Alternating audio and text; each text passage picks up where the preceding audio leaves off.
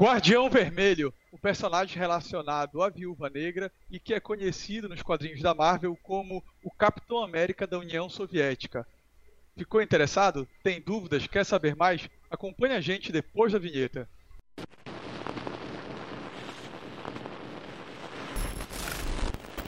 Fala pessoal, seja bem-vindo a mais um Perdidos no Tempo.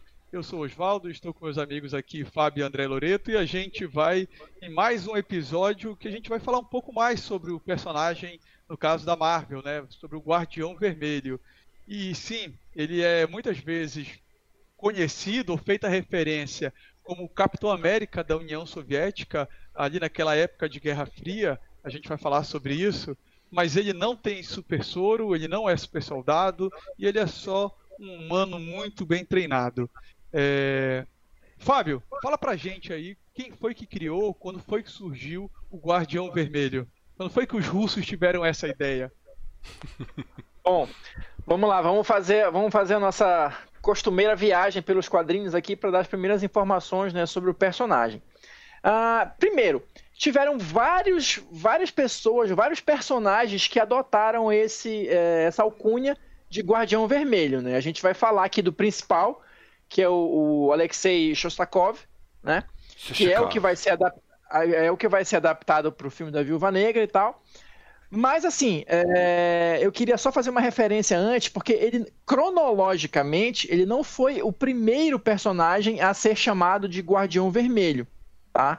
A gente teve um Guardião Vermelho que foi criado depois, né? Foi criado em 91 no nosso, nosso na nossa realidade, uhum. mas uh, com ele viveu no período da Segunda Guerra Mundial. Então esse seria o primeiro Guardião Vermelho, que por coincidência também se chamava Alexei, mas com uma escrita um pouco diferente, né?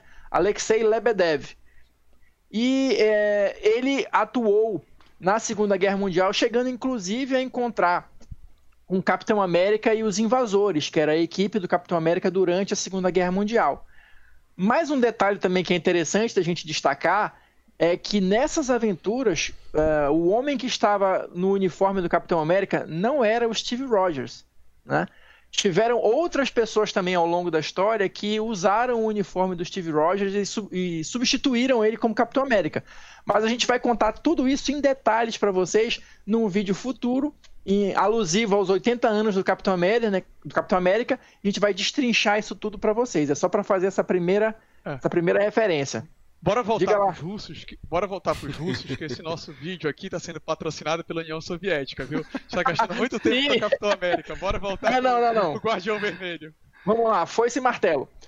Alexei Shostakov é, ele foi criado em 1967 pelo Roy Thomas e o John Buscema né, é, na revista dos Vingadores.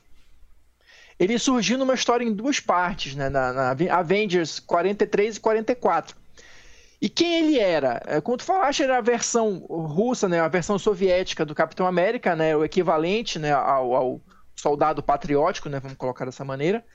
Uh, mas originalmente ele era um piloto de testes, um piloto super competente e tudo mais, que a KGB viu nele o potencial para uh, uh, incorporar esse soldado soviético, né? Então ele, a morte dele foi forjada e aí ele foi separado, né, para ser sofrer um intenso treinado, né? treinamento, né? né, pela KGB para poder se tornar o Guardião Vermelho. E um detalhe interessante também é que nos quadrinhos ele foi casado com a Natasha Romanova, com a Viúva Negra, né? Eles se conheceram, se casaram, né? Esse casamento também, segundo a Marvel nos conta, foi é, engendrado, foi é, organizado pelo Estado também, né? Manipulado. E, isso, exatamente, manipulado. E só que assim, quando, ele, quando a morte dele foi forjada, a Natasha não sabia que ela tinha sido forjada, né? Ela realmente acreditou que ele tinha morrido. Diga lá, Oswaldo. Só para só pra antes da gente chegar a essa parte da, da Viúva Negra, que é uma parte bem interessante, é, voltando ali para aquela aparição dele, ele aparece hum. naquela aventura de duas partes e ele já morre, né, Fábio? Ele já morre nessa edição que aparece. Exatamente. Na verdade, é. E, e, ali, Fábio, eles não fazem referência, né? Ele só aparece como esse Capitão América da União Soviética, mas não é feito referência a esse casamento. Esse casamento ele vem depois, ou já é feito ali? Não, na aventura, durante a aventura, a, a Natasha descobre que o Guardião Vermelho é o, o Alexei. Né? Ela não sabia que ele tinha se tornado esse super soldado, vamos colocar dessa forma. E aí, no, no decorrer da história lá, uh, ela descobre isso, né? E aí vai descobrir que ela tinha sido enganada pela, pela KGB e tal. É... Mas essa, essa história, e ele acaba Fábio, morrendo. Essa história ela se passa na Segunda Guerra. Não. Não. Não. Não. não. Tá. Essa história aí já é na década de 60, né? Na, na história dos Vingadores ah, okay. da década de 60. Okay. Já é no, no aquele clima de Guerra lá. Fria, Loreto. Aquele clima Isso. de Guerra Fria. Mega Guerra Fria é. e Ocidente e Oriente ali bem dividido. E ele tá é. ajudando os Vingadores. Não. Nessa história, ele tá como inimigo, porque os Vingadores vão lá resolver uma questão que envolve a China também, né? Então o Guardião Vermelho a China, tá. né? Só que no meio da confusão lá, ele acaba se sacrificando para salvar a vida do Capitão América. Que não é o né? Steve Rogers. Não, aí, aí já, é, é, o Steve Aqui Rogers. já é o Steve Rogers. É. Aí já é o Steve Rogers. Tá ferro. Aí já era o Steve Rogers. Calma, calma, que isso tudo vai se descortinar quando a gente fizer o nosso vídeo do Capitão América. Mas perfeito. aí já era o Steve Rogers. Perfeito, é. perfeito. Só que assim, ele tá à beira da morte e, e o, o, vilão chinês lá vai, vai matá-lo, só que vai matá-lo de uma forma covarde e traiçoeira. E o Guardião Vermelho, por aquela questão da honra do soldado e tudo mais, acaba se sacrificando para impedir que o, que, o, que o Rogers seja morto de uma maneira covarde. Entendi, agora né? entendi. E aí é isso. E ele morre. Inicialmente, né? E ele morre. É. E ele vai voltar em outras aventuras depois, mais para frente, com o passar das décadas, o Guardião Vermelho vai ser um personagem que vai ser utilizado.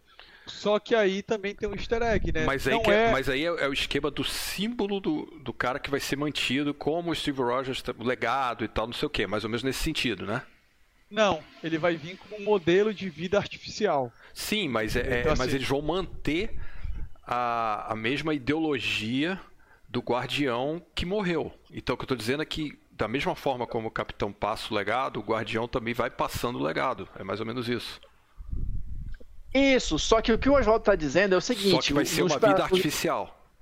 É, porque esses modelos de vida artificial eram tipo aqueles androides que até a Shield usou também, né?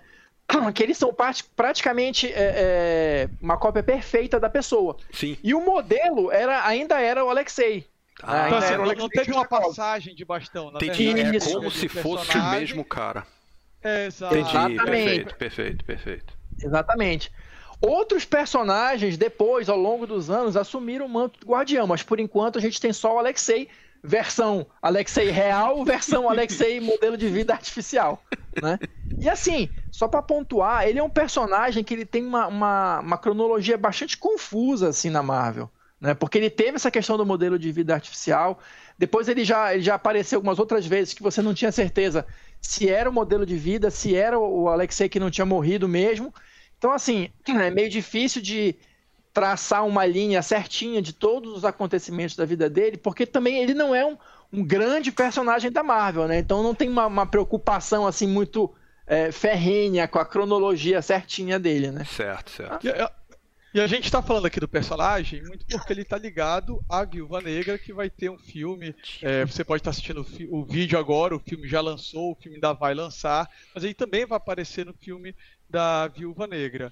É um personagem com um papel é, de destaque, inclusive. Essa relação dele nos quadrinhos, como o Fábio falou, é, foi um casamento, os dois tinham um potencial, e aí a KGB acaba orquestrando e recruta ela é, para o treinamento com a morte e ele, que eles afastam, ele inicia esse treinamento. E aí tem também aquela questão da visão, né, que com o treinamento ele se torna um cara mais frio, um cara mais brutal, um cara mais duro. E essa relação deles nunca foi uma relação que deu liga de novo, né? Só tinha esse vínculo, mas não é uma, um grande amor, uma grande paixão da viúva negra explorado em histórias futuras. É só mesmo esse vínculo que eles tinham. Isso.